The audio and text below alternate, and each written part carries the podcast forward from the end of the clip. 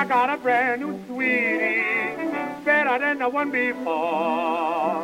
Oh, she's got everything and a little bit more. Hello, and welcome to another mini episode of Additional History Headlines You Probably Missed. I'm your host, Tiffany Clark, and these mini episodes are a fun way to tell you shorter stories from history that don't necessarily coincide with other famous dates. That being said, today's mini episode will have some dates that do coincide with famous dates because, as you might have noticed, today's episode name is Random Clippings Number 2. Random clippings are exactly what they sound like random clippings.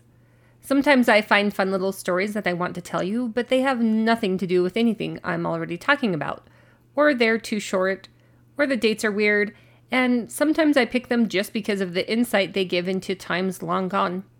So, without any further ado, let's get started.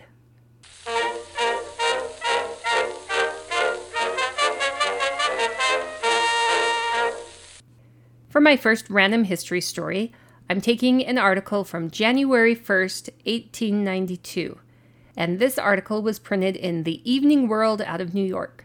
This is a fun story and I think you'll like it, but there's no guarantee whatsoever that it's true.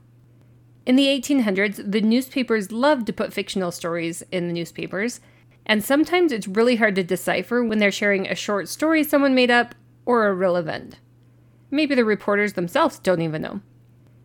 The article's headline reads Intelligence of a Horse, and it's about a roan from Kentucky. Sadly, the article doesn't give the name of the horse or the horse's owner, which is usually a sign of exaggerated or made up news. Anyway, the horse was led out to pasture so he could roam around and stretch his legs, have a snack of grass probably, and basically do what horses do. The paddock the horse was in was secured by a wooden latch. Now, this horse was a very intelligent horse, as our headline says, and after just a few days of being in the paddock, he taught himself how to pull the stick out of the latch holding him in. Then he dropped the stick on the ground. Luckily, the stable boy noticed that the paddock was open and was able to shut it again before the horse escaped for good. After a few times of pulling out the stick and dropping it right there where he stood, the horse realized it wasn't doing him any good. So he started pulling the stick out and then crossing the paddock and dropping it on the other side of the fence into the neighbor's yard. This happened a few times, and I'm sure the stable boy and owner of the horse were a bit confused about where their sticks kept going. So, after latching the horse back in one day with a new stick, the owner decided to watch and see what would happen. Sure enough, the horse started tugging and pulling as the owner watched from a distance, and he managed to get the stick out yet again. But the horse had caught on just as well as his owner and the stable hand. Since they kept replacing the stick and he kept moving it, they'd kind of fallen into a cycle that didn't seem able to be broken. Don't underestimate the horse, though he had a solution. When he pulled the stick out, as the owner watched, the article says, quote, he gave one defiant snort and laboriously set to work to eat it up. If his object was a total annihilation of the hasp, there is no doubt that he accomplished it. That horse really wanted its freedom. For my second random clipping story of the day, I'm taking an article from the Topeka State Journal out of Topeka, Kansas. This comes from January 17th, 1920. I'm not going to read you the headline quite yet, though, because it kind of gives the story away. Okay, so this story took place in Herington, Kansas, which is actually about 90 miles west of Topeka.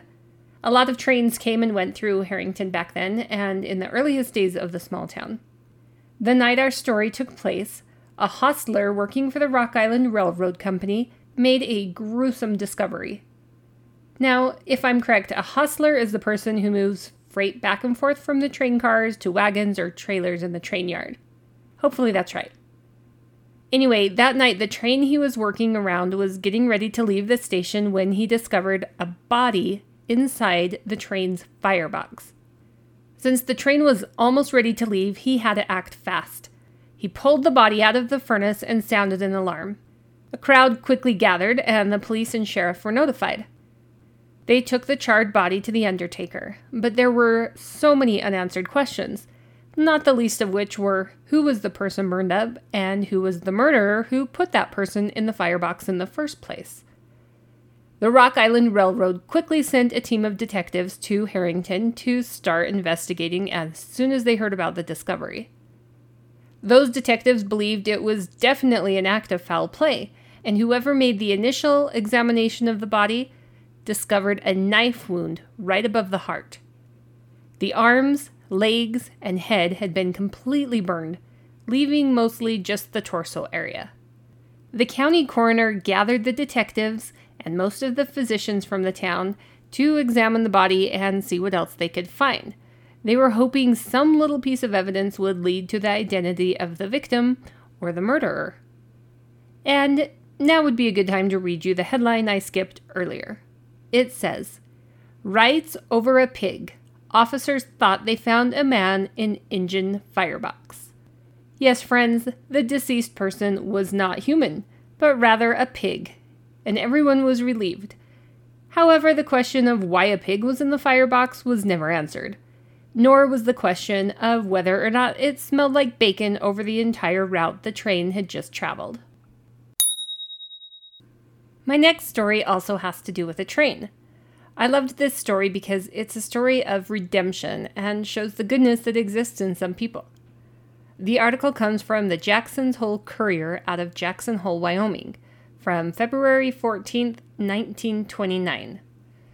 The headline says, Lied about age of son, pays fare 20 years late.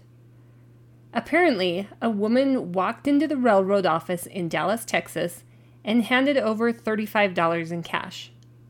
She told the clerk who took the money that 20 years earlier she had gone on a train ride with her young son, and in order to get a free ticket for him, she lied about his age, saying he was too young to pay for the fare. She said that at the time her husband had been very sick and they didn't have very much money, and definitely not enough for train tickets for her and her son for wherever it was they had gone 20 years before. The fact that she had lied had haunted this poor woman for 20 years.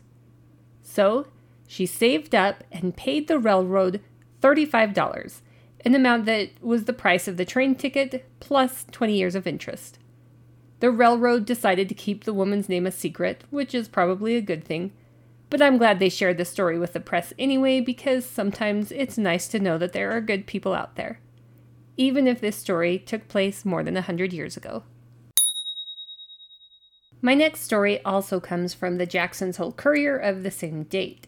There were so many funny little stories in that particular issue of the newspaper that day that I couldn't stop at just one. And honestly, I've saved more in my files that I'll share with you some other time. Anyway, once again, the date was February 14th, 1929. This article is only two sentences long, and it tells of something that happened in Steubenville, Ohio. The headline says Spanker breaks arm. Apparently, Mike Druster's son had made him so angry that he decided the son needed to be spanked. Unfortunately, there's no word on what the son did to make his father so angry. But when his father came at him, ready to strike, the son dodged and Mike Druster slammed his arm into the wall instead. The force of the impact broke Mike Druster's arm. Now, that sounds pretty awful for all involved, but I feel like I need to note here the son's age. He was 20 years old. Yes, a man broke his arm while trying to spank a 20 year old man. For my next story today, I'm taking an article from the Wewoka Daily Times out of Wewoka, Oklahoma. And this comes from August 28, 1963. I liked this little story because it shows a fun event from a small town and gives a good idea of how small town living was back in the 60s. This headline reads Bring soap or towel and see Tigers play. This article is about the Wewoka High School football team. Their mascot was the tiger, hence the headline. Wewoka is a small town in Oklahoma with just a few thousand people, and I can't help but assume it would have been even smaller in the 1960s. According to the coach, Glenn Seacrest, during the first week of practice, about 25 boys showed up. But eight more had joined the team since then, and they'd all been practicing hard. He said that the team was in good physical and mental condition, and they were enthusiastic and ready to start their season. Their first official game would be on September 13th, 1963. But they were going to have a preseason scrimmage before that. And the price of admission for the community to come watch them play for that scrimmage was simply soap and towels. Now, I've seen things like this before. Usually, when the local high schools ask for donations, it's because they're doing a fundraiser and they're going to turn around and give the donations or the money to a homeless shelter or a food bank or something like that. But that wasn't the case here. You see, the football team needed the soap and towels for themselves because the locker room didn't have any and they were hoping to get enough donated to make it through the season. I hope the town came out and supported their team because I've got teenage boys and I hope we never run out of soap. I think I have time for one last story. So I'll take one from the Baltimore Sun out of Baltimore, Maryland, from January 25th, 1931. This headline says Wrong shoes bore love note. Man sued. And the incident that the article is about took place in Berlin, Germany. And because the opening paragraph to this small article brings up so many questions, I'm going to read that to you as well. It says, because he wrote a love message on the wrong shoes, a youth recently had to pay for the damaged raiment and feelings of an elderly woman he had pushed into the water. Um, doesn't that make you want to know more? I definitely couldn't walk away from this article. Apparently, a boy that is just described as a youth saw a beautiful woman staying at the same hotel he was staying at. As youths sometimes do, he fell in love with her instantly.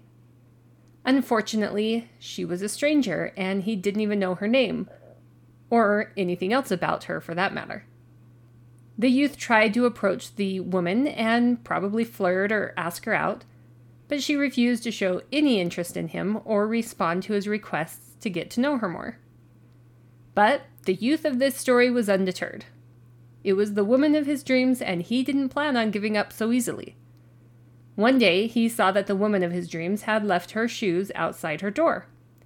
The perfect plan began to form inside his head, and he decided to leave a message for her.